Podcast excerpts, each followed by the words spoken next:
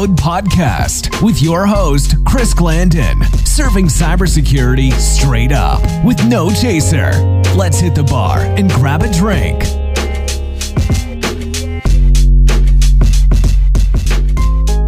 Hey, fellas, what are you drinking? I'll have a margarita. Hold the DEA. I like your style. But what's with the anti DEA sentiment? Let's just say I've had some run ins with them in the past. They don't take kindly to people who know too much. Yeah, he thinks he's some sort of undercover spy or something. oh, sure. Because nothing screams covert operation like a guy in a Hawaiian shirt and flip flops. Hey, I blend in with the crowd. That's the whole point. okay, I won't argue with that. But just so you know, we're a safe haven for all types here, DEA agents included. Okay, I'll take a drink, but nothing on tap. You got it. This one's straight up badass. It's called The Enforcer. Two ounce of bourbon, five ounce of ginger ale, and a quarter ounce of lime juice.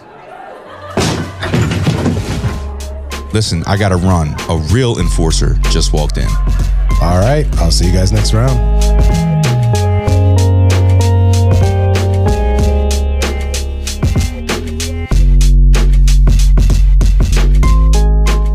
Andres Andreu is a cybersecurity leader who has spent time in the DEA, and his background has instilled a mentality of toughness and grit, allowing him to become the determined and successful individual that he is today. Dre, it's good to see you, man. Yeah, likewise. Good to see you guys, and thanks for having me. Absolutely, man. And I'm also here with cybersecurity sales veteran and barcode co-host, riding shotgun with me today, Doug Gote. Thanks for joining us, man. Always a pleasure. And to have a good friend Dre on board. Uh, you guys are going to love this story. Yeah, man. I'm looking forward to it. Um, so Dre couldn't do you justice by reading through a scripted bio of your journey. So if you don't mind, walk us through your story in your own words. Sure. So I am officially an immigrant to this country. So I'm from Cuba, uh, born there and raised in New York. Queens, New York. So, for anybody that's familiar with Queens. Oh, yeah. Born and raised. So, you know, did a lot of running around as a kid, you know, the whole Brooklyn, Bronx, Queens thing. Um, I can certainly say that the uh, the the upbringing in those days, Queens in the '80s especially, was was really rough. Uh, definitely prepared me for what was coming next in my journey. And uh, I'm, you know, super thankful for everything I've been through, irrespective of how rough it was at the moment. It is what it is, you know, it makes you who you are. And so, yeah, so I grew up predominantly in Jackson Heights. Um, did my share of running around Queensbridge and different parts of Brooklyn. And, you know, it, it, it was it was all good. It definitely Queens in those days made you tough or you just stayed home and never went anywhere, which that wasn't for me. mm-hmm. So talk me through that that specific era in time. What was the environment like? So we we where where I particularly where I grew up was interesting because uh, if you're familiar with Queens, so I grew up right where Northern Boulevard is, and to the north side of Northern Boulevard, uh, it was houses, right, and there were a lot of uh, a lot of Irish and Italian American families on that side of the avenue of the boulevard, then on our side was more of the minority related areas in, in pockets. We were, you know, buildings, right? We grew up in apartments, no houses. And there were a lot of gangs, a lot of crews in those days. And it wasn't so much uh, based on ethnicity as it was your particular block or a particular building that, mm-hmm. you know, you were from. And, you know, in those days, it was, uh, I, I will say there were a lot of fair fights in those days, right? So if if someone was going to scrap, it was entirely okay, understandable, and accepted to just create a crowd around them and let them work it out, right? As things progressed, then people started getting jumped and it was a lot of multiple attackers on one. And so even, you know, even your hand to hand strategies, I grew up boxing and, and doing judo even your hand to hand strategies had to change because no longer was it a fair one on one type of situation. All of a sudden, for instance, you don't want to fight to go to the ground. If you're fighting three or four guys, you don't want to go to the ground. You want to stay on your feet, right? And so that you know that that type of stuff molds you. Um, you know, I I was kind of one of those people who I tried to get along with everybody, irrespective of the ethnicity. I didn't care. You were either cool or you weren't, and if you were an asshole, you're an asshole, right? Like, and that and that was that for me. But uh, the there there were interesting cultural dynamics because it was kind of a true New York melting pot, right in that in that little cluster of of a neighborhood. Um, but uh, yeah, in the '80s, it was rough. You know, um, there were a couple of knife fights too. Those were fun. but that that's why, and I, Chris, I'm not sure if you know this, but he mentioned judo, and correct me if I'm wrong, Dre, but you're a, a black belt in judo, correct? Yeah, so technically, I'm uh, fourth degree Yodan in judo, and uh, I've trained all of my sons as well. They're all black belts in judo, and in a couple of cases, international medalists. That's fantastic. Yeah, I started judo in 1982, and you know, stopped for a little pockets here and there just because of life, right? Um, but you know, judo makes you tough, man. There, there's a famous saying in judo. It says judo teaches you many things, but fear is not one of them, and it's very true. Um, there's nothing more humbling than having another man throw you. it, it is it is a humbling experience and one that I am eternally thankful for. and I recall a conversation that we had in regards to judo and how I told you I, I started training in Brazilian Jiu Jitsu. Mm-hmm. And the one thing I always remember you saying is that learn judo, right? And the reason why is you don't want to end up on the floor if there's multiple attackers. You know, regardless yes. if you're going to control the guy, he's got his boys on the other side ready to, you know, kick at you yep. and so on and so forth. Yeah, absolutely. Look, I have great respect for, for BJJ in terms of what it's developed out to be. Um, technically, what the Brazilians learned was a style of judo called Kosen Judo. You can go look it up and you'll see where the Brazilian Jiu Jitsu roots are. Um, and Kosen Judo was exclusively focused on what's called newaza or ground techniques in judo. And judo is a complete art, right? Judo has mm-hmm. traditional judo has striking, throwing, grappling, right? Um, but you know, to to me, there, there, there's no silver bullet. You have to be well rounded because whatever situation you're in, you know, what if you're phenomenal on the ground and to to this point, right? You have five people stomping on you. I don't care who you are. You're gonna take a beating, right? So you want to play the odds. The odds are better. Hell, I'd rather just have good boxing skills if I got to fight four or five people, right? Because you know, you know how to evade, you know how to duck, move, right? And so you know, to me, it's about being well rounded. It's about finding that balance of, okay, if it goes to the ground, I can hold my own. But if I got to stand here, you know, it's cool. If I got to pull my belt off and, you know, fight a guy with a knife, what, what good is ground fighting going to do for me? Right. Right. So you need my, you know, my perspective is you kind of need to have all that. And I've, you know, ended up in, prof- in my professional life in certain situations, in certain environments where, um, they were definitely hostile and all of this definitely helped mold my frame of mind, my demeanor as I carried myself in those environments. So, yeah. Thank you. Yeah, no, that's that's great, and uh, that's why still to this day I train in boxing and Muay Thai, right? Because uh, yep. you gotta you gotta have those hands, you know. yeah, because you know, I mean, look, even from the ground, you you can hit but how much power can you actually generate? That's right? right. It's very difficult to generate a lot of power from from the ground. So I don't knock any art. Anybody that trains gets my respect because I know how hard it is. But you know, to me, like I said, it's about well rounded. It's about being mm-hmm. balanced and well rounded. Yeah. So judo helped you with the physical aspect, um, but it also helped you with the mental aspect as well as you navigated through tough situations. Well, you know, even look, even into your adult life, right? One of the biggest, I won't say lessons. One, one of the biggest aspects of judo is the following. You're going to get thrown.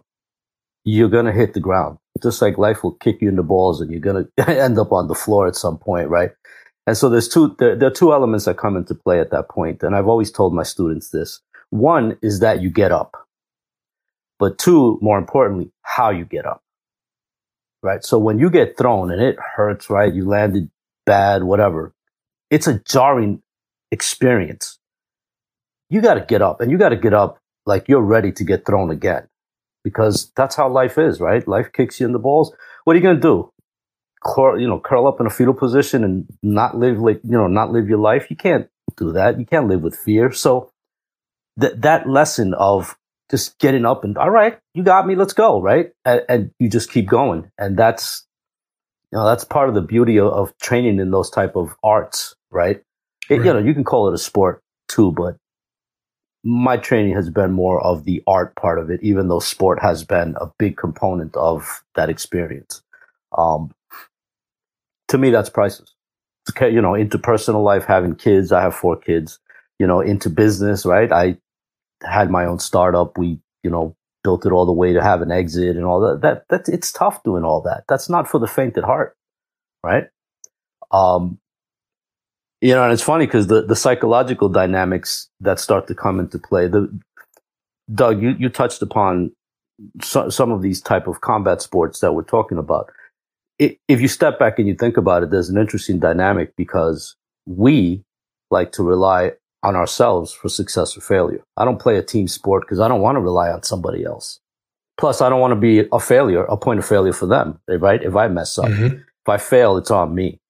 And I like those odds. I'd rather mm-hmm. have those odds, right? I'd rather it be you and me. One of us is going to win. And if it's you, good for you. If it's me, good for me.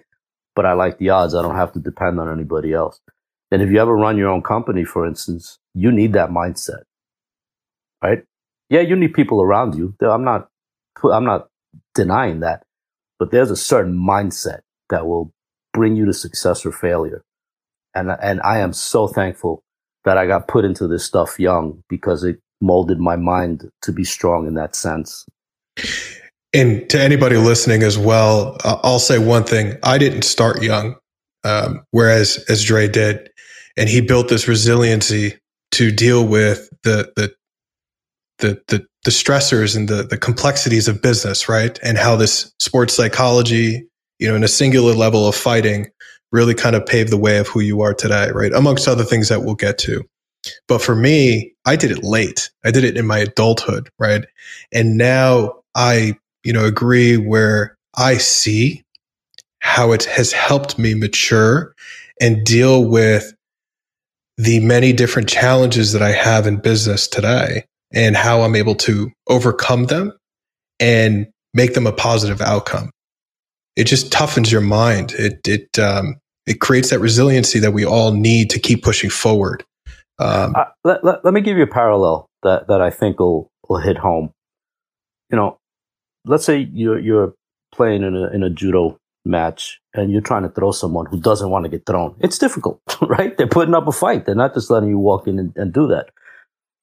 To me, that's very much in parallel with trying to raise money for a company, right? Go out there to find 20 million in funding. You're going to get told no a lot.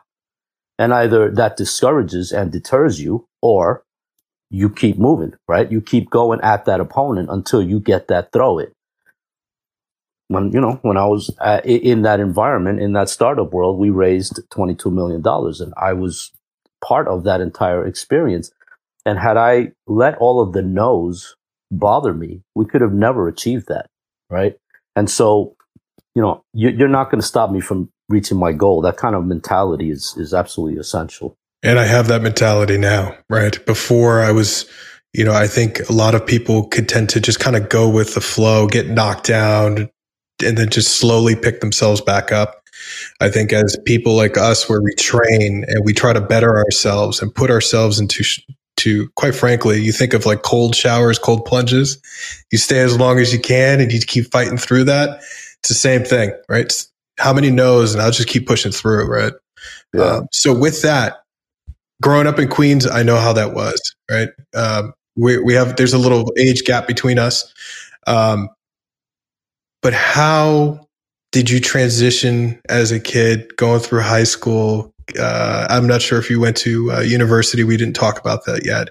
But how did you end up in the DEA? Did they find you? Did you find them?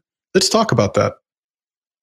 Yeah, it was uh, it was an interesting uh, mutual discovery exercise. Let me put it that way. Um, no, I did not go straight to college. I didn't have the money to go to college. Um, and honestly, in retrospect, I don't even think it would have been a worthwhile experience given my state of mind coming out of high school. Um, I have, you know, I'm just being honest with myself, right? You have to make the best out of college. And, you know, I was a kid coming off the streets of New York. Like, you know, you don't think in terms of what the hell's college going to do for me. Um, so technically, I started at the United States Customs Service in the intelligence division when it was in the World Trade Center mm-hmm. back when the towers were there. Um, and I actually started there because a personal contact of mine really appreciated certain skills that I had, including language, right? Because I'm bilingual. Um, and you have to remember, this is, we're talking 1991. There weren't too many Spanish speakers in the federal government and especially in federal law enforcement. Um, I think they appreciated the hand to hand skills that I brought to the table simply because, you know, you end up in certain situations. Um, but it, it was interesting because from an intelligence perspective, I ended up having certain qualities, abilities, whatever you want to call them, that I didn't even realize because I had never been put in a position where I could realize that that I had them. Right. For I'll give you a perfect example. One of the one of the initial tests that they put me through, they would put you in a room, no windows, one room, one table, a bunch of photographs on the table, a timer. Right. You had like two minutes or whatever. They didn't tell you. There were no instructions. They just put you in the room. So you start looking at all these photographs and then they pull you out of the room and they start asking you questions, detailed questions about all the photographs. Like, you know, from left to right on the top row, that photograph, you know, that, the belt buckle, what did the belt buckle say? You know, stuff like that, that if you did not really pay attention to detail, that wasn't the type of work for you, right? They were looking for that level of diligence and, and, and, you know, thorough analytical ability to look at that at, at all those data points. And talking 91, right? Computers weren't what they are today, right? There was no internet as we know it, none of that stuff. It was literally you, your eyes, and whatever you could come up with, you know. Um, you're going in blind to this, right? You didn't know anyone there. Nobody. I okay. didn't know any of this stuff. I was like, wait, what? Like, I didn't even know what the hell United States Customs Service was, you know? and, you know, the, the, what appealed to me was when they started telling me about all the types of investigations because customs worked on a varied set of investigations, right? Everything from art theft to narcotics, customs was involved. And that, I was like, wow, that's pretty freaking cool. So I started working there and then they, you know, I wasn't a full timer yet. I hadn't gone through the academy or any of that stuff. And they put a hiring freeze on. And during the hiring freeze, I meet a recruiter from the DEA. Fast forward, you know, again, the skill sets appealed to them, right? I knew my way around whatever, handling weapons and stuff. It was, I, none of that was foreign to me. I end up in Quantico. And that's when things got, that's when the, my, my trajectory changed. And even then, within that space, my trajectory ended up changing more. And it was one of these things that I saw myself in this one capacity, right? On the operational side. And life just had something different in store for me. And I kind of just had to go with it. Um, but the experience of that journey from zero to Quantico was, uh, w- was very eye opening, was very enlightening. Um, was definitely, was definitely instrumental in learning about myself because if there's one thing I've learned in, in life is that you may think you you're going to react a certain way to a situation, but you never actually know till you're there, right? And until the stressors of that situation are on you, you just don't know. Like you could think you're the baddest motherfucker on the planet until somebody comes running at you with a knife, and then you realize that you're not. Or you could think you're the biggest coward on the planet until somebody does something and you react a certain way, and you go, "Wow, I thought I was going to be a coward and look at what came out of me, right? You just never know till they put you in those stressful situations. Um, you know, and, and DEA's hiring process definitely tests your limits in terms of what you're made of. Um, for, for those that don't know, the process culminates in what's called the panel interview. And the panel interview is Well, at least used to be. I, I don't know now. I, I don't know if it's changed, but used to be five agents and you in a room. They sit behind a table, you sit in a chair, and everything's fair. and I mean everything.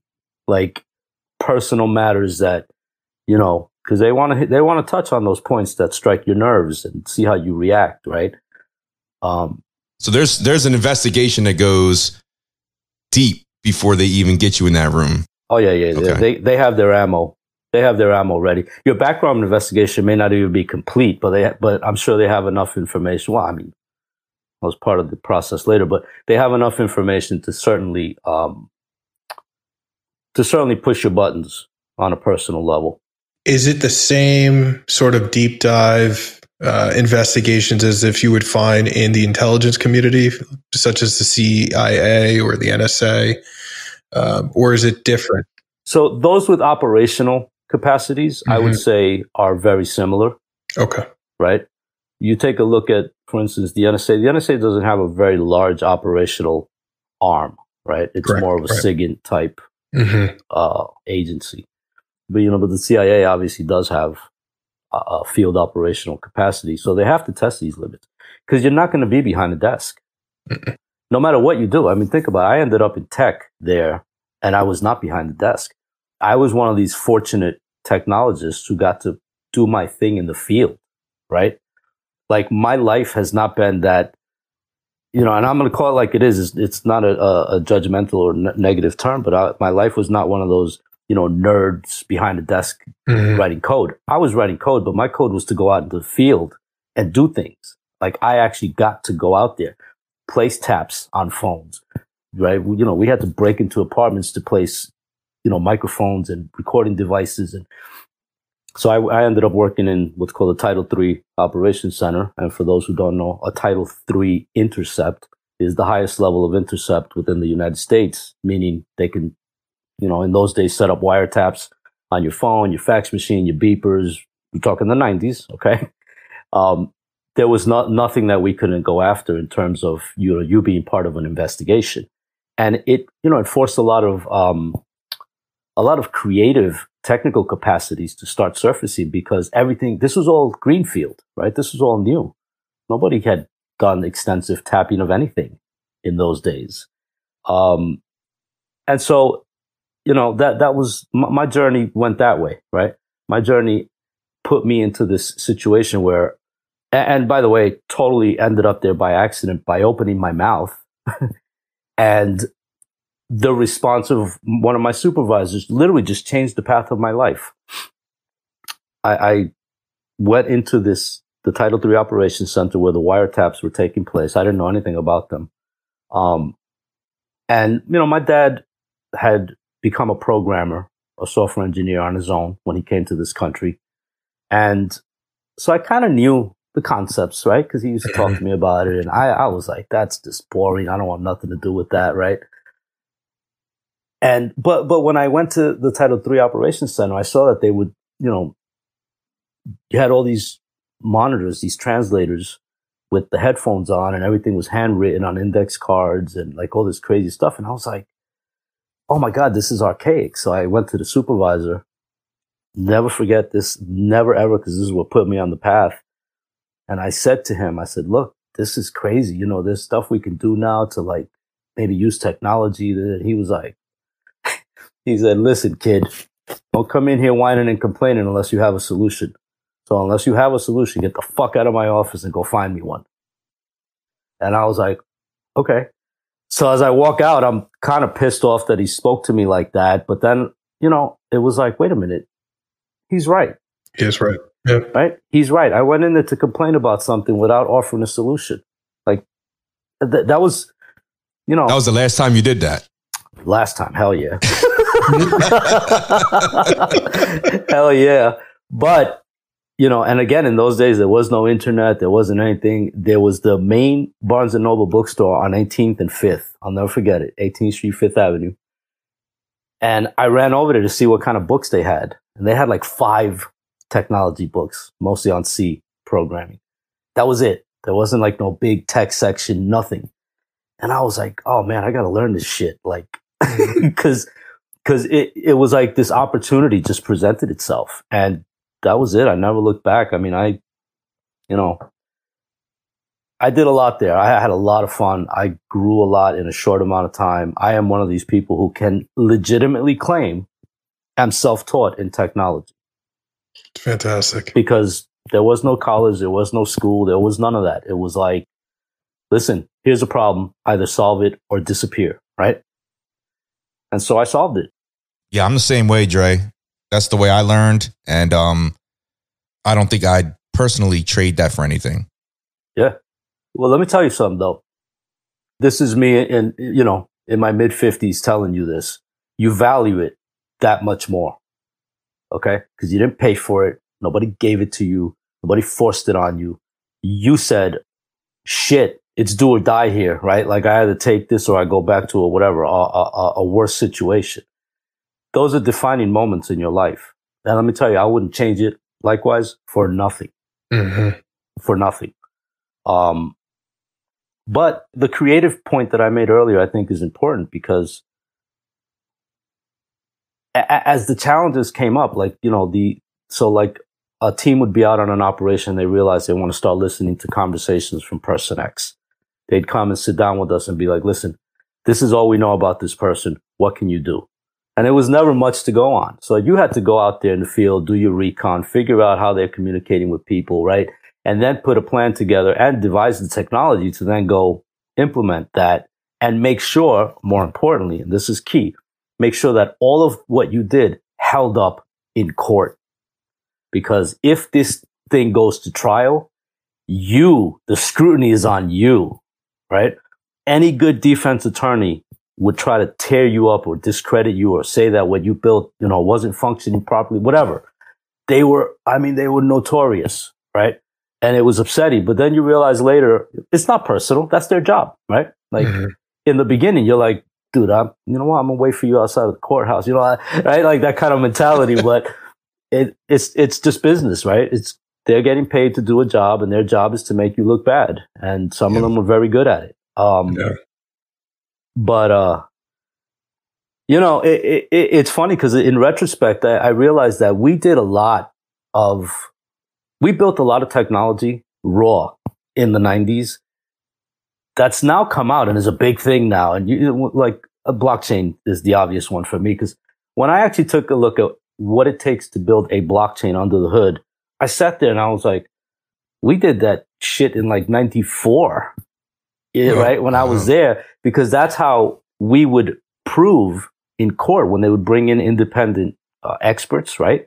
That's how we would prove the chain of events of phone calls because it's irrefutable at that point. So we used MD5, right? The message digest five algorithm. I think it came out in 92 or something. And, you know, we managed to get again, there was no email back then. We managed to get ourselves a printout of the math behind it and we wrote the algorithm in, in a function that we used.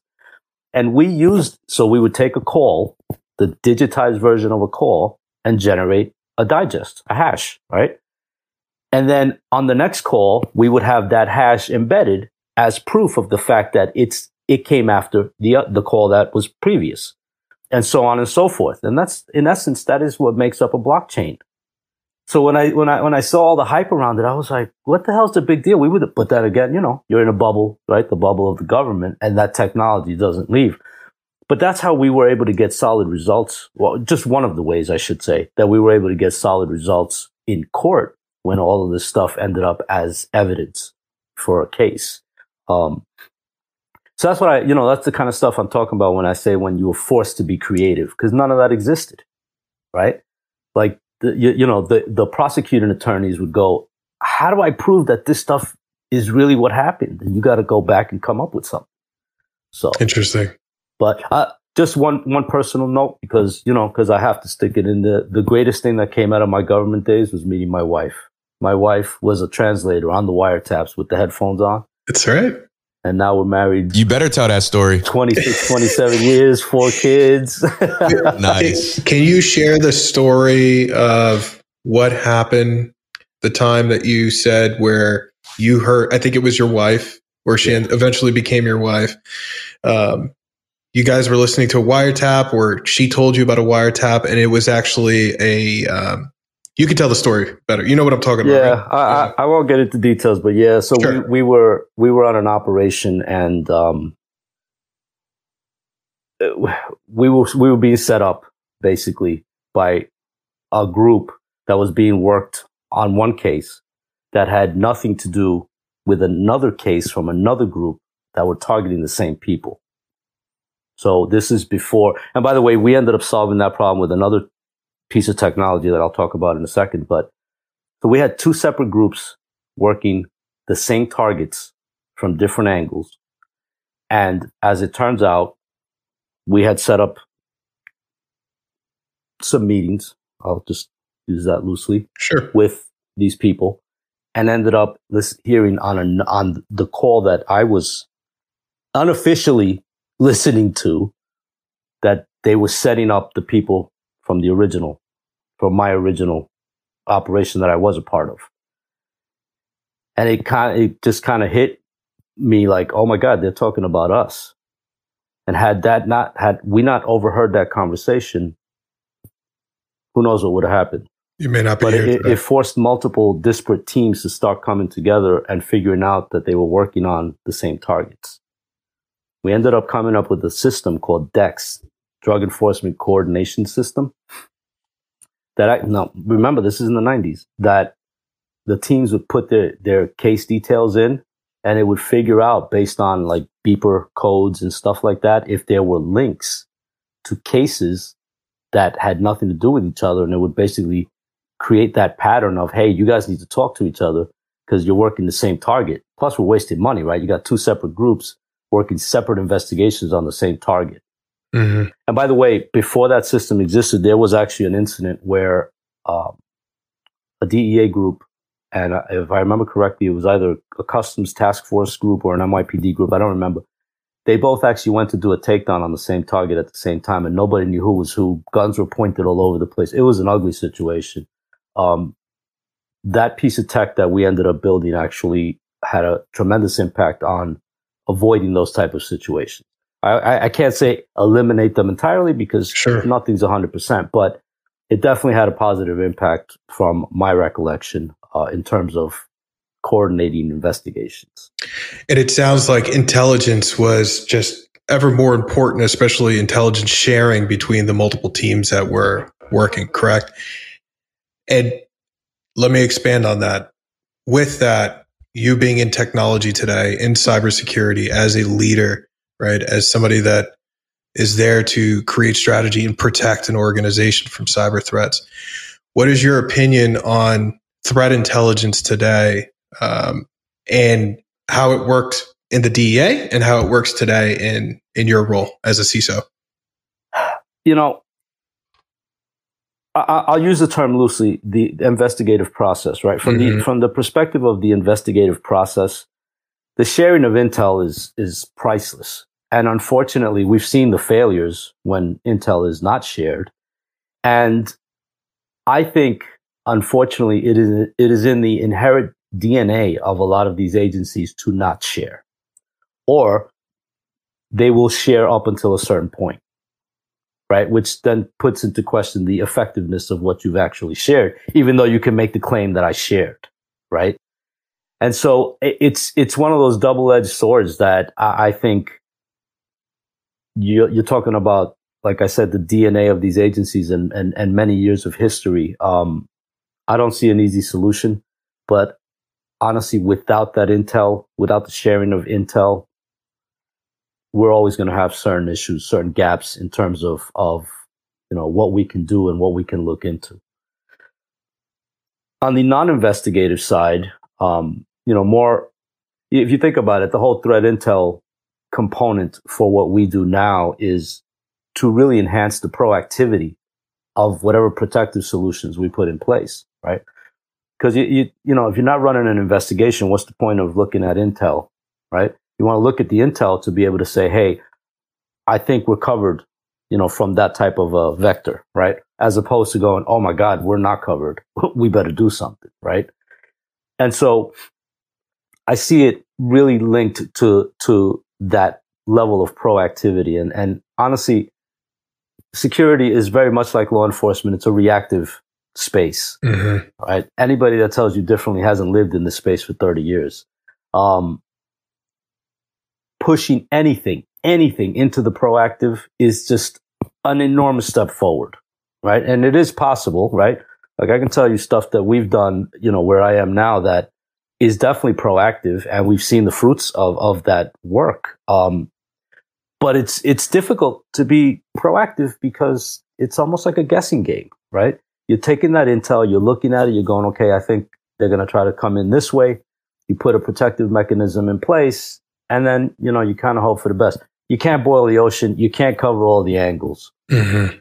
And when I, you know, that, that's one of my flaws is that I always try to look at all the angles and you, you know, you, you just create so many different vectors within what you're trying to protect that it becomes almost like, oh my God, this is impossible. And then you got to backtrack and go, okay, let's focus on what we can protect. And at least we're aware of the fact that we have deficiencies over there.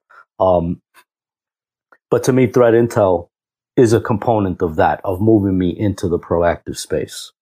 Yeah, I and you know I've been in the threat intel space for a little while now, and um, you know we've seen a lot of talk, and and and this may be in your circle as well, where there's more reorganization and more investments per se um, in the CTI program as a whole.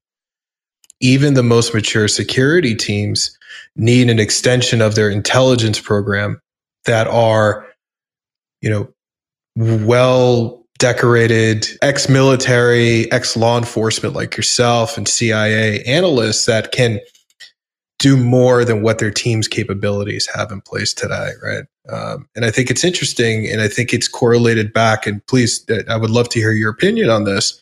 Correlated back to the changes in the global, um, just geopolitics, the um, you know China, what's going on, Russia and Ukraine. There just seems to be a lot more activities going on in, in respect to that.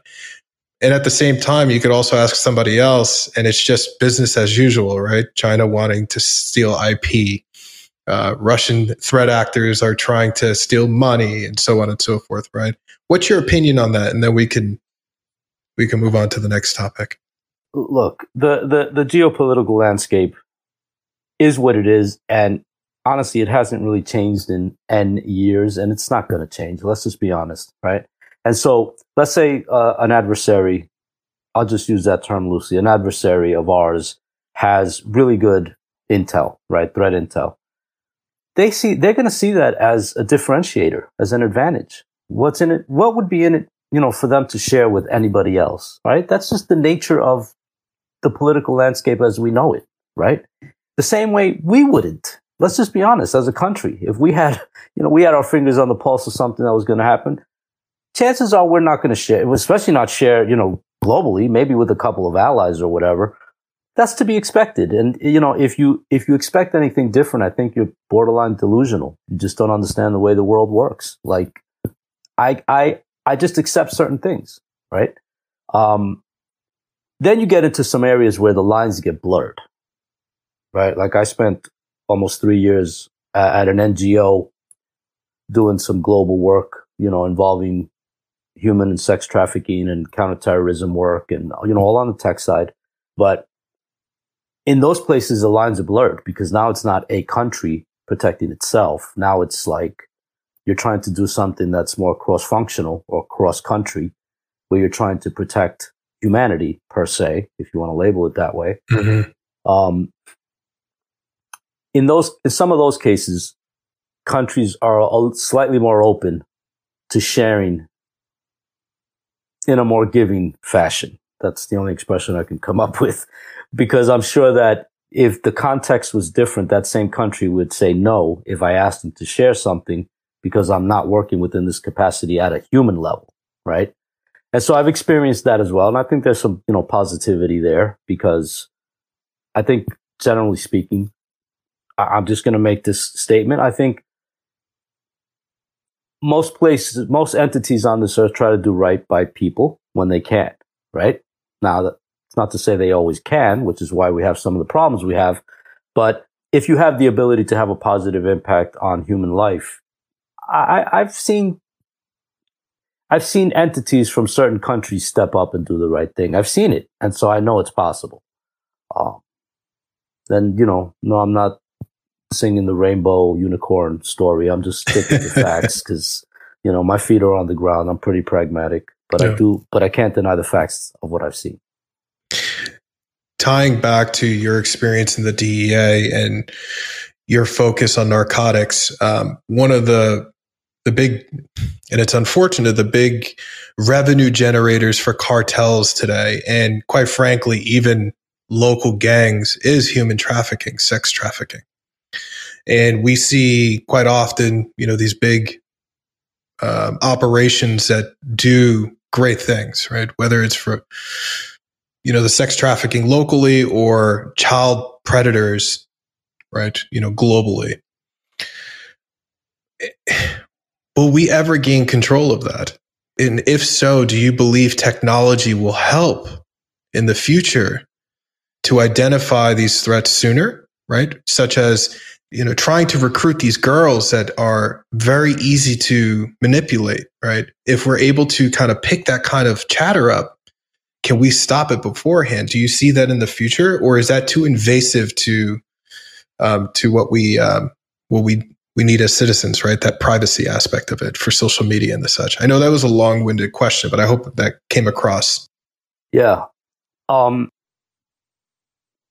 I don't know if we'll ever get ahead of any of this stuff. Um, uh, you, you know, I, I wish I could give you a better answer, but I, I just know what I've seen over 30 years, you know, operating in this space. And I, I, I don't think we'll ever on a large scale get ahead of it. Let me put that out there first. But I do think that there, there are improvements taking place in terms of facilitating certain action, certain discovery of actions, and then, you know, acting upon those discoveries. You, you touched upon an interesting point. Um, the invasion of privacy in terms of, let's just use law enforcement as as a, as a loose entity, as a loose term uh, if law enforcement can basically see all of your communications, then yes, there is an invasion of privacy. And if you're not under investigation, then why should they be able to see that, right? That's a, you know, that's kind of the age old question. Introduce certain technologies that you and I can use right now, right? We can download Signal and have point to point encryption and literally cripple the ability of like a Title III investigation that will try to, you know, work with an ISP to grab packets off of their, literally off their core network as part of an investigation. All of a sudden, those packets are useful. I mean, useless, right? So what happens then? Are they totally blind? And my answer is no. And I'll tell you why. If you're really good, you know how to do analysis on metadata and you're still able to glean patterns off of metadata. So you don't need the actual content of certain communications you can actually generate patterns and pretty successfully act on those patterns off of pure metadata. Now, I bet you out of all of the people I've encountered in this industry, maybe a handful understand what I just meant when I said that. Because you have to, you have to be able to operate at a certain core level to understand what I just said. And most people in this industry, unfortunately, they're not players or creators or anything. They're users. They're implementers, right? They implement solutions somebody else built. It's like I always say with the games, right? With the gaming industry, you know, you can, ha- there's a game, there's a million players of the game, right? And some players are really good, right? To me, doesn't matter if you're good or not. You're still a player. You're still one of the million. The real brilliant one is the one who created the game. And this industry is the same way. This industry has become an industry of product whores, nothing more, right? It's like, well, I'm a cybersecurity expert. What the hell does that mean? That you know how to implement the Palo Alto firewall? That doesn't make you a cybersecurity expert, right? Because if I rip open a PCAP and I go to you, you know, show me, show me what happened in this TCP stream, you go, uh, so that you're not an expert to me. So anyway, back to the metadata, you have to be able to operate at those granular levels to be able to say, look, I intercepted N number of packets in these communication streams. And here's the pattern that I've been able to come, you know, come up with based on the metadata. And the reason I tell you that that's possible and powerful is because again, we were doing that in the 90s. Okay. Dude, we were doing that before tcpdump was a thing. That's crazy. And so if you, if you think, you know, and by the way, we weren't the only agency that would, that were operating at that level. As a matter of fact, we were, st- we were starting to learn how to operate at that level from other agencies that were kind enough to share with us. And interestingly enough, I just saw that there's a really good documentary on exactly what I'm talking about that just came out with a gentleman who just retired from the NSA. I guess whistleblower might be the right term for what he's become, but mm-hmm. he got very disgusted with what he saw on his way out and he's speaking up. And he was one of the first to actually implement technologies to operate at a metadata level and get tremendous results. So I think there are possibilities that will facilitate investigations going forward. You just got to know what you're doing. So you mentioned Signal um, as a way to stay secure within communications, and you know it leads me to ask you this: when it came to offenders using technology, um, was that something that you personally witnessed? You know, whether it be for evasion techniques or staying anonymous. You know, how often did you see that? And was it problematic for you within your investigations? So, uh, contextually, right? I was there during the 90s. And so please, please bear that in mind when I give you my answer because I'm sure things have changed, oh, you know, in, in recent times. But in all of my years there, I knew of one case where one, I don't know if you would call it a cartel or one gang group, whatever you want to call it, but they were smart enough to actually have a couple of computer science professors from a university in New York on payroll. And the job of those the, these, those professors was to make sure that all of their laptops were encrypted. Now, this is before encryption, you know, disk level encryption and all that was a thing. And so all of a sudden, come investigation time and all, you know, asset seizure time, the agents would pop open these laptops and couldn't see anything because everything was encrypted and they didn't have the keys. So there were groups smart enough and had enough cash, right, to pay these, these guys. But it wasn't like a rampant thing.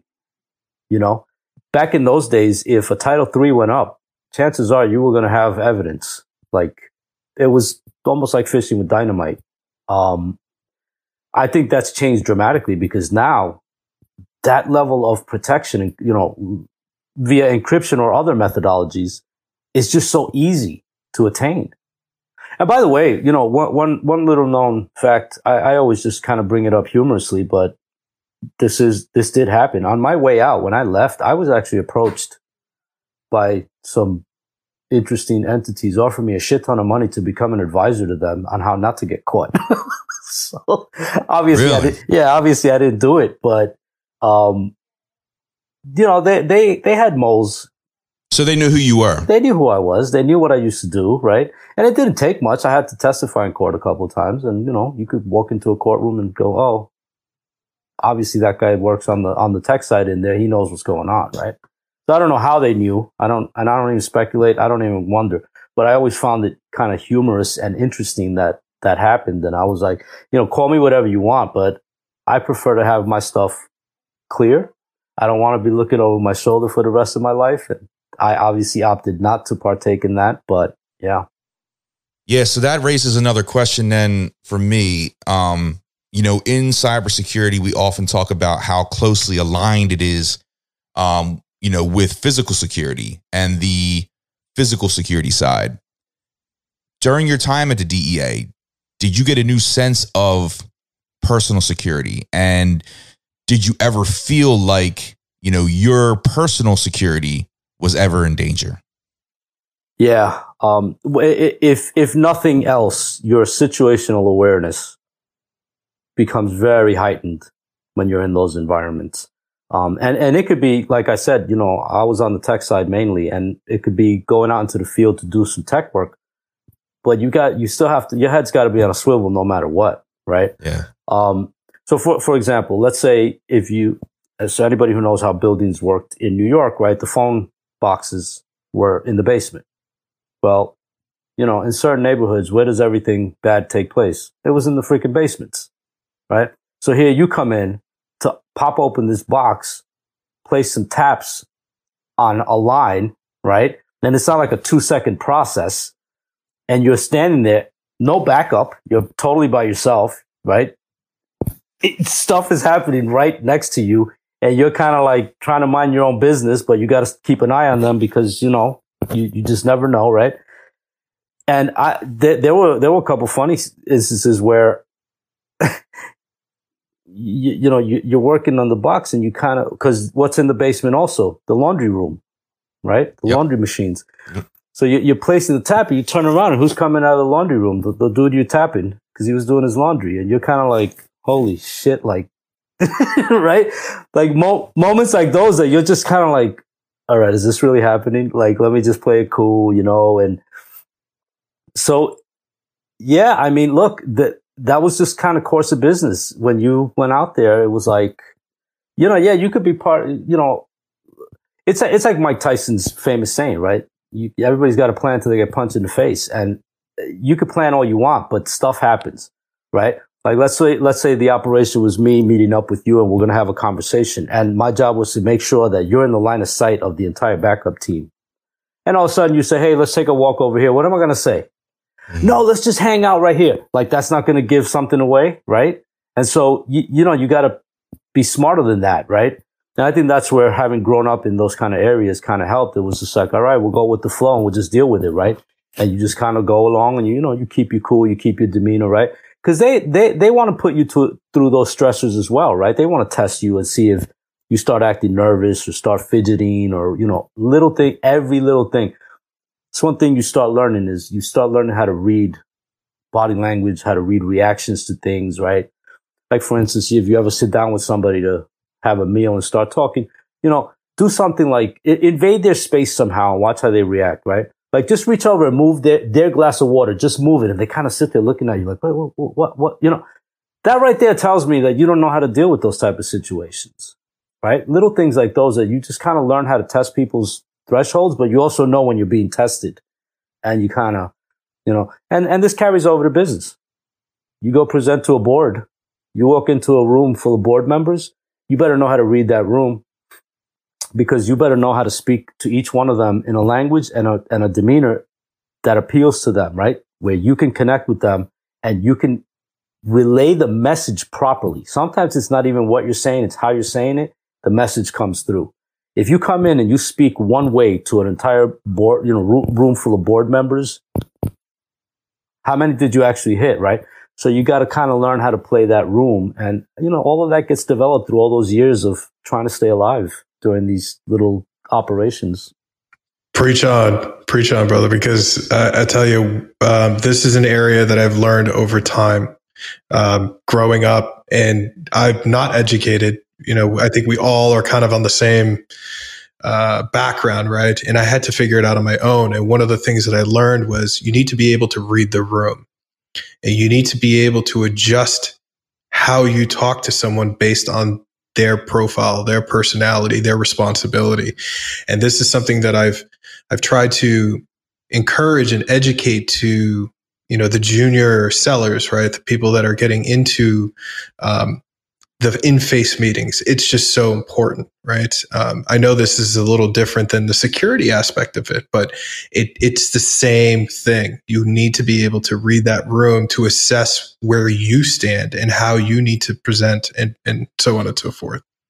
You, you're spot on. And in sales this is an ability that can really dictate your success or failure. So for example i'm, I'm an advisor to a number of startups through like ForgePoint Capital, and I work with Team8 as well. And I, I always bring this up because as as an entity that's being sold to constantly, right? I can talk to 200 salespeople in a week. I may click with one of them, right? Like Doug, you and I did business when you were at Kaspersky. Mm-hmm. Mm-hmm. We just clicked, right? And it had right. nothing to do with the sales experience. It just had to do with the fact that you knew how to appeal to me on a human level. Right. And I was like, all right, this guy's cool we can talk, right? Rather than, you know, as soon as you come and you, you make one compliment to me and then you try to sell me something. It's like, dude, seriously? Like, who the hell taught you how to sell? Go away, right? Like, right. There, there, there's, there's a human aspect, there's a human element that I think is kind of being lost, you know. I just had this conversation today in a team meeting that you can't go in and call somebody and you're and you get that one shot and you go right away and be a salesperson it's not going to work out for you. Yeah. You have to you have to be a person. Get to know that person first. I think it was you and many other leaders that i engage with over the last year year and a half has said i get 200 plus calls a week if not a month from sales guys. The people that I talk to are the ones that I know I can trust, the ones that are listening to what I'm saying, right?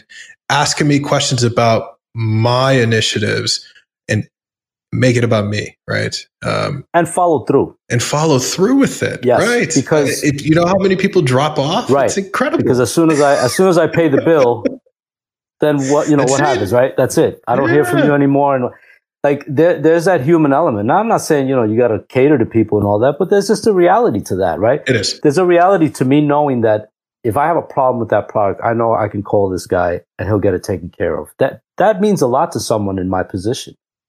Mm-hmm. It really does. Yeah. Um, so you talked about what you've learned over time in the DEA, how it transitions back to, you know, your corporate life, right? Being a leader. Um, and we talked about security, right? How that, uh, you know, personal security. Where I'm at today, right, in my firm, we have seen a lot of requests for executive threat assessments, both physical and in the in cyber. And I think a lot of it pertains to, you know, um, high profile executives, but we're seeing it come from all angles in terms of industry. Why do you think that's happening? Why do you think more and more executives are concerned or the companies concerned about their leaders and the leaders' families, right? Um, so I'd love I'd love your opinion on that. Uh, to me, it comes down to one thing. You, you know what a key man insurance policy is? Tell us. So a key man insurance policy is a policy that a company can take out on anybody that they consider to be a key component of that company. They're usually very lucrative policies because obviously person X is important to the company. And if person X was to disappear tomorrow, it would have a negative impact on the company and they could make an insurance claim on that. Well, bad guys know that too. So what does that mean? It means that kidnapping an executive anywhere, right? Overseas, you know, domestically, whatever, can become a very lucrative exercise. Now, if you do it overseas, it's a lot easier to get your money and, you know, let this person go and move on with life. And it happens more often than people realize. Okay. That's right. So executives have become far more, have become far bigger targets to nefarious entities simply because there's the potential of a positive payout without having a horrible ending, right? You don't have to kill this person. You just get your money and you move on. And so what happens? And I'm going to generalize a little bit. So I apologize to anybody that doesn't fit into this mold, but there's a reality to the generalization. As people move up in the career ladder, they don't exactly remain, uh, you know, physical examples of, you know, whatever, athleticism or whatever, right? So the fact that you run on a treadmill 30 minutes a day, three times a week, isn't going to save your life in a horrible situation. Let's just be real about it, right? So you end, you know, you, you go on these business trips and unless you're so high profile that you got armed bodyguards with you, well, guess what? you're at risk, right? There's a reality to that. You tell people that some people look at you like, oh, come on, this ain't the movies. No, it's not. But you know what? I have about, I don't know, eight fully stamped passports around here that tell me what I've seen is very real. And I've seen it in many countries, right? You get into a cab in some Southeast Asia country and not know where the hell you end up getting robbed somewhere simply because they could tell by the way you're dressed, you got money, right? Or the fact that you came in on an American passport, that makes you an instant target. And so these people can't even protect themselves while they're traveling. So, you know, these insurance policies become an avenue towards, you know, that, that whole model of you being easy money. And this is one of the reasons why I'm, I, I make, I'm such a stickler for balance. And by balance, I mean, for example, if you're so successful in business or you're so tech smart that you can't do five push-ups, that's not good. But if you can do a thousand push-ups and you can't add two and two, well, that's not good. right? right? And somewhere in the middle is this fine balance of you being able to be successful in business, be tech savvy, be whatever, but still be able to take care of yourself in a situation, right? That middle ground, that balance, that's lost. I can't tell you that I can, I can look at the majority of my peers and I see that in them. I don't see that in them. I see one or the other, uh, usually on the business side, right? Because you know, these days most CISOs didn't even come up the tech tracks, right? They came up through the MBA track and whatever. Right. But my point is, you know, for instance, on a Saturday morning, I'm busy choking people out on a mat because I think it's fun and because it keeps me sharp. What are they doing? They're probably playing golf. That's not going to save your life. And so it's just a different perspective, right? My perspective is about balance and being ready. Your perspective is about, you know, maybe whatever, hedonism. You like hitting a little mm-hmm. white ball into a hole. It's like, all right, dude, that's on you, right? Like, you know, you do you. Yeah. Yeah. So, in in summary, intelligence for executive protection seems to be important if you're a high profile person. And more importantly, it's an insurance policy, right? You understand what the risks are to this executive, his family. You eliminate whatever threats you can eliminate on the cyber side and you prepare for the worst on the physical side. Yeah. And I and I learned something new today. So thank you, which was the key man insurance policy. So I will definitely circulate that to my team and let them know, teach them about that because it's a great it's a great talking point. Thank you. Yeah. Yeah. I mean look look, even something simple like situational awareness, right? Walk into a restaurant you know, did you scan the room as you walked in? Do you know where all the exits are? Do you know, you know, did anybody catch your eye as you walked in that room? Because if they did, then you adjust the way you sit, right? Because you want to keep an eye on them. When you sit down, do you have stuff at your fingertips that you could use as weapons if needed, right? A fork could be a weapon, a butter knife could be a weapon in the right hands, right? All those things. People don't even think about this stuff. They just sit down and want to have a fun meal. It's like, okay, dude, but my mind just doesn't work that way. Dre, I think you and I both carry to dinner with our wives at certain times. oh hell yeah, dude! when I'm here, when I'm here, where I can legally carry. Yeah. Dude. Oh yeah. that's a that's a no brainer. Oh man, that's a whole other subject. So Dre, man, what would be your advice to those transitioning into cybersecurity from another field? um, such as a federal organization. And I think you highlighted on many of the key aspects that would carry over. Um, but as you transition into this field, what do you feel like you needed to learn personally, or what areas were foreign to you that could maybe, you know, help others prepare for this line of work? Yeah. So what I didn't have were the softer skills, right? you know, I, I came from a cut and dry kind of world, right? And I still am cut and dry to an extent, right? You ask me a Boolean question, I'm going to give you a Boolean answer because I think that's appropriate. Some people, you know, you ask them a Boolean question and they talk for 40 minutes and then you go, Did you even answer my question? Like, you know, and so I, I didn't have some of the softer skills. So I had to learn, for example, how to cater my messaging, my message delivery to specific audiences, right? I had to learn how to do that. I had to, you know, I when I was in the government, I never had to speak publicly or anything. Fast forward a few years, when I'm out of the government, I end up on stage one day, and I had to learn how to carry myself on a stage. Right? There's a reality to carrying yourself on a stage.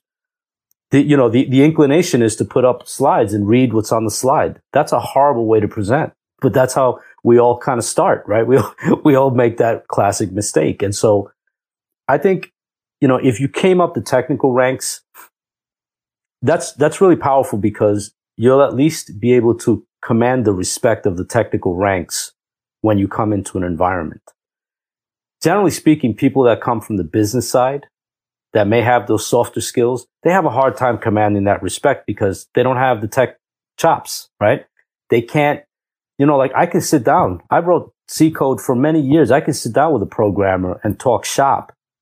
And, you know, there's a level of respect that just instantly takes place. A lot of my peers don't have that, right? They know, for instance, how to put together a great deck, right, for a presentation and they can deliver that presentation flawlessly. But if they had to go sit down with a tech team and figure out a problem, not going to happen. So to me, again, that's that balance that I always talk about, right? And so my advice to people is figure yourself out so that you know the areas you have to work on. There's no formula, right?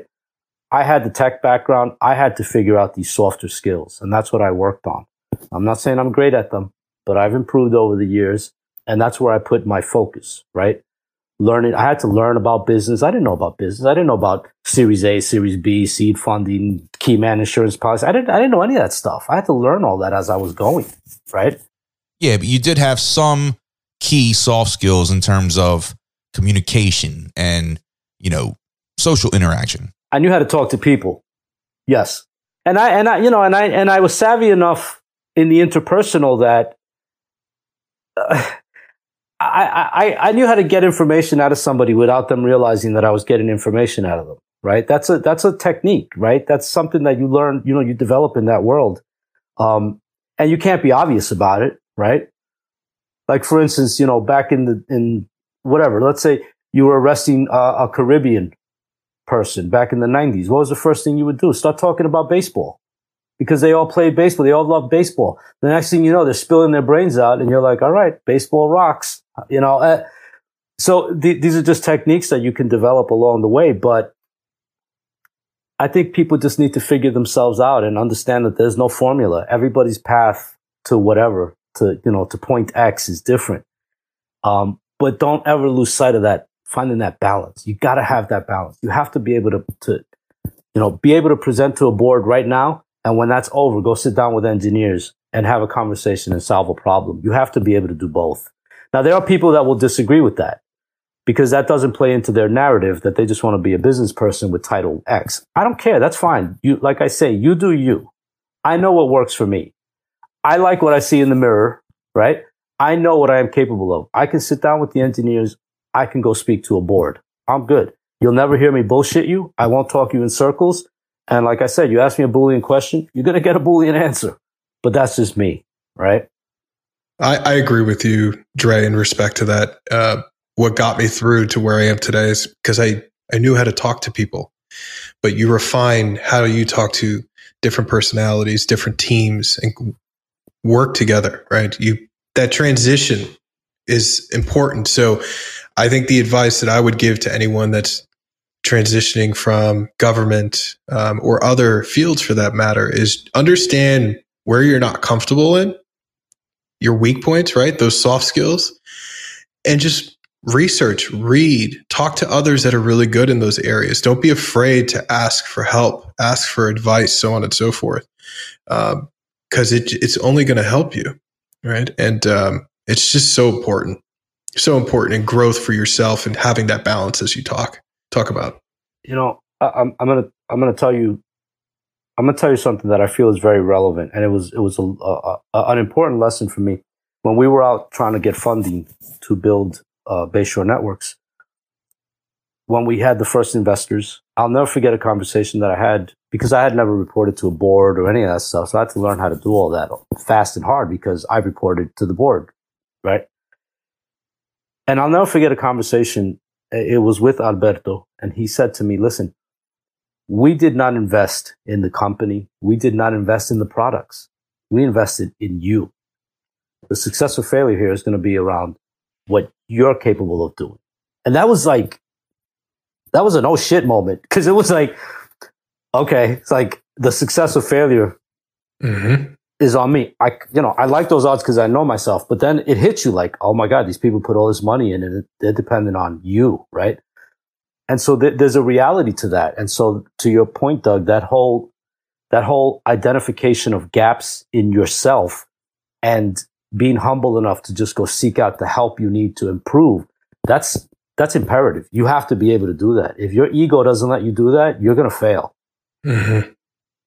So, you know, I, I learned that lesson. And, you know, to, for that, I'm very thankful to people like Alberto because they, they taught me a lot in that experience. That's great. That's great. And that goes to also, it's always great to have a, if you can, have a mentor, right? Somebody that you can just bend their ear, right? When you, when you need advice, right? Yeah. And they're expert in that area. Yeah. Thank you. That was great advice. Great information. So, Dre, are you still in the New York area? I'm in North Carolina now. Okay. And if I recall correctly, you don't partake in the bar scene anymore. Is that right? like I'll go hang out with people at a bar. I don't drink. Um, yeah. Gotcha. Um, okay. So then where do you like to go hang out after a long day? Or, you know, do you just prefer to stay in? I've become sort of a homebody after having my family, right? Raising my kids. But believe it or not, before all of this, I'm an artist.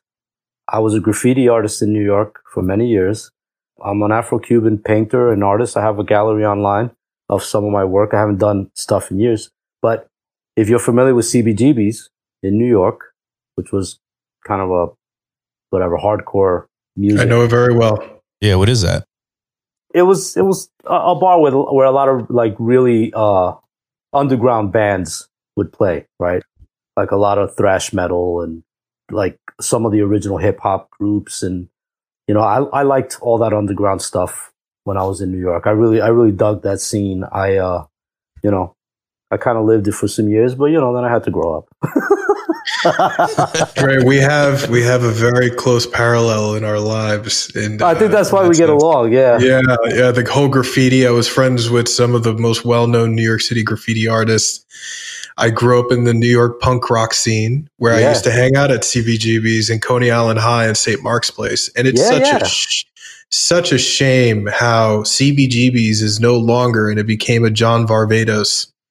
Coney Island High became condos. Like I mean, these are there, there are still remnants. Landmarks. Yeah, there, there are, are, still remnants. Like, you know, I, I, always used to tell my my daughter's an artist, and I used to tell my daughter about uh, Trash and Vaudeville, mm-hmm. that that yeah. shop, and it moved. It's not a St. Mark's place anymore. It moved, but it's still there. And I and I actually got to take her on on a trip to New York. I actually got to take her there, and we had a great time. And she, you know, because they kind of know this this me and my daughter was kind of like, you used to come here and buy stuff. I'm like, yeah, that, that, yeah, I did. nice. Um, so Dre, I just heard last call here. You got time for one more? Let's go. If you opened a cybersecurity theme bar, what would the name be and what would your signature drink be called? Ooh.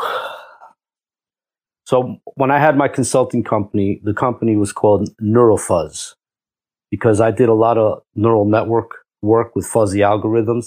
And I felt there was a strong applicability to the cybersecurity space. I was just, it, I was a one man shop and I, you know, that's what I used to do all my consulting business. I would reuse that name for the bar. Yeah. Because to me, there's still a lot of value. And you'll see as, as AI is starting to take off now, how applicable it is to cybersecurity right? Because cybersecurity has become sort of stagnant from the product perspective. Um, now that the intelligence is starting to play a factor, I think that's really cool. Then it's applicable to drinking too. I mean, that's what happens when you keep drinking. Yeah, you'll get real fuzzy. Actually, you know what I'd love to do? We'll, we'll, we'll just keep the name and put a whiteboard in, but you can't you can't write out an algorithm till you've had like five of them. then we'll see what comes out. Yes, I love that. Let me tell you something. I, I had I had dinner with some of the the gentlemen that invented DNS oh. years ago, wow. right? Okay. And one of them told me with a dead straight face that he literally wrote the original implementation of it intoxicated. And he said, his words, he said, do you actually think anybody sober could have come up with that? And I thought that was the, the, the, most hysterical thing. I was like, that is great. That's awesome. Dre, you mentioned your art gallery. Um, where can our listeners find that online? And then also, where can our listeners connect with you directly? Yeah, no, my gallery is at andresandreu.xyz. And my personal blog cybersecurity site is andresandreu.tech. Okay. Are you on social media? Yeah, I'm on LinkedIn, but that's about it. I don't I don't do much beyond that because people irritate me. Dre, thanks for joining Doug and I, man. I truly appreciate it. Take care. All right, guys. Dre, thank you again for coming on the show. It was a pleasure hearing your story, and it's always a great time to chop it up with a fellow kid from Queens. Thanks again, and I'll make sure to work on my judo throws next time I'm in the gym. All the best.